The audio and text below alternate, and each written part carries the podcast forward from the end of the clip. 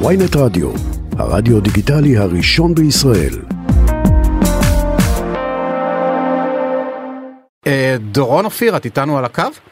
נכון, שלום. אהלן, מה שלומך? תתארי לנו מה. הרגשת ומה היה שם, דורון. אה, אז ככה, כמו שאמרתם, אה, הגעתי ביחד עם להקה לטקס חמישת השרים. קיבלו אותנו באמת בפנים יפות, חמות, נעימות. אה, וכשהתחיל הטקס, אה, די נפל לי החיוך, כמו שאומרים. אה, השרה יוצאת, אה, דוקטור יפעת שאשא ביטון, עלתה לנאום את נאומה האחרון בתור שרת החינוך ולקבל את השר הנכנס יואב קיש. והיא מדברת אליו, והוא בשלו. הוא בטלפון, ליד השולחן, מקשקש, צוחק, מדבר עם השר של משרד החינוך, ואני הייתי בהלם. אוקיי. הייתי... למה? כי בתור, קודם כל בתור בן אדם, עזבי בתור אה, שר בממשלה, בטח שר, שר החינוך, זה א' ב', זה דרך ארץ.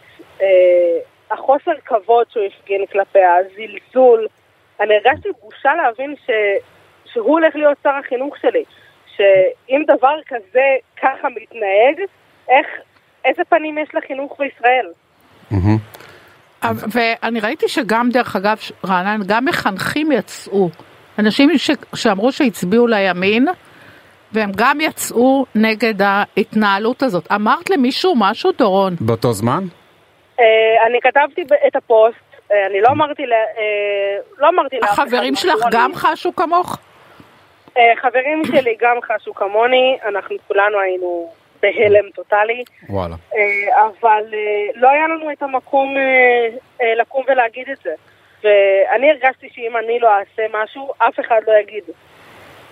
אז מה וציפית עשית? שהפוסט, היא פרסמה את הפוסט, אבל, אבל הפוסט הזה ציפית שהוא יעורר כאלה הדים? אה, לא, בכלל בכלל לא. אני כתבתי את הפוסט אה, בשביל, בתכלס פשוט בשביל לפרוק. אה, והווירליות שלו, אני הייתי פשוט בהלם, אני לא האמנתי שכזאת תאוצה וכזאת אהבה אני אקבל. תגידי, דורון, המשפחה שלך, למה הם מצביעים? אה, הפוסט שלי לא פוליטי, אני מעדיפה לא להיכנס לפוליטיקה. זהו, את יודעת, אוקיי. כי אבל אה, אפשר... זה באמת זה לא העניין פה. זהו, מן הסתם אפשר לבוא ולטעון שאת כותבת או מדברת ממה שנקרא פוזיציה, זאת אומרת אולי בעצם את מלכתחילה לא כל כך מחבבת את יואב קיש או את המפלגה שממנה הוא בא. לכן אני זה- יש שואלת. טוענים אה, הרבה דברים, כמו שאתה יודע, אני טוענת שאני מלכת אנגליה, זה לא נכון. לא, לא, אז זהו, אנחנו שואלים, אני לא לא לא, לא מנסה לטעון לא. שום דבר, אנחנו אנחנו אנחנו בעדך. חושבים כמוך, דרך אגב. לגמרי. אני, אני, אני מבינה לגמרי, זה בסדר גמור. ומה היו התגובות? היו לך גם תגובות של מצביעי ליכוד? היו לי המון תגובות של אה, מצביעי ליכוד, היו לי המון תגובות אה, נאצה, וואלה. אה, קיבלתי המון קללות, המון אה, דעות אה, לא פחות טובות, אבל אה, יש משפט שתמיד מלווה אותי, שעל כל תגובה רעה יש לי עוד עשר תגובות טובות שמחכות לי. אבל. אני רוצה להגיד לך עוד משהו, טיפ, בתור אחת שמקבלת המון קללות, שנים, שזה בדרך כלל בוטים, שתדעי לך. זה לא... אני זה מדי פעם, אני באמת, אני מדי פעם מסתכלת מי כותב לי הזויה, חולת נפש, מגעילה, מזעזעת, זקנה, מתוחה, כל מיני כאלה.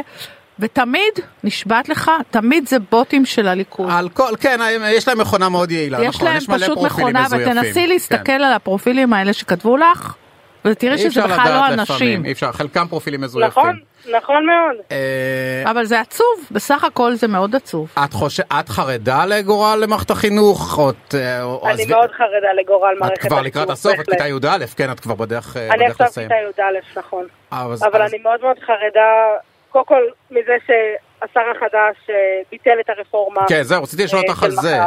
הרפורמה הזאת היא דבר ש- ש- שראית אותו כחיובי? אני כן, חד אוקיי. משמעית. אמנם היא לא נוגעת אליי כי זה מתחילת כיתה י' ואני כבר כיתה י"א, אוקיי. אבל אה, אני חושבת שהרפורמה הזאת יכולה לתת כל כך הרבה כלים לחיים ועבודה בקבוצות, וזה שאין בהכרח בגרות בתנ"ך או היסטוריה, לא אומר שלא לומדים את כן. תנ"ך והיסטוריה. רק אומר שעושים עבודה במקום. כן. וזה עבודה משותפת, זה בקבוצות, ואם אני מדברת על הפוסט שלי בדרך ארץ, בכבוד, אני חושבת שהרפורמה הזאת זה, זה יכולה להעניק פלאים. לד- לדרך ארץ ולכבוד במערכת הזאת, ובכלל בעולם שלנו. טוב, זה תודה. כנראה כבר לא יקרה. דורון אופיר, תודה רבה ששוחחת איתנו.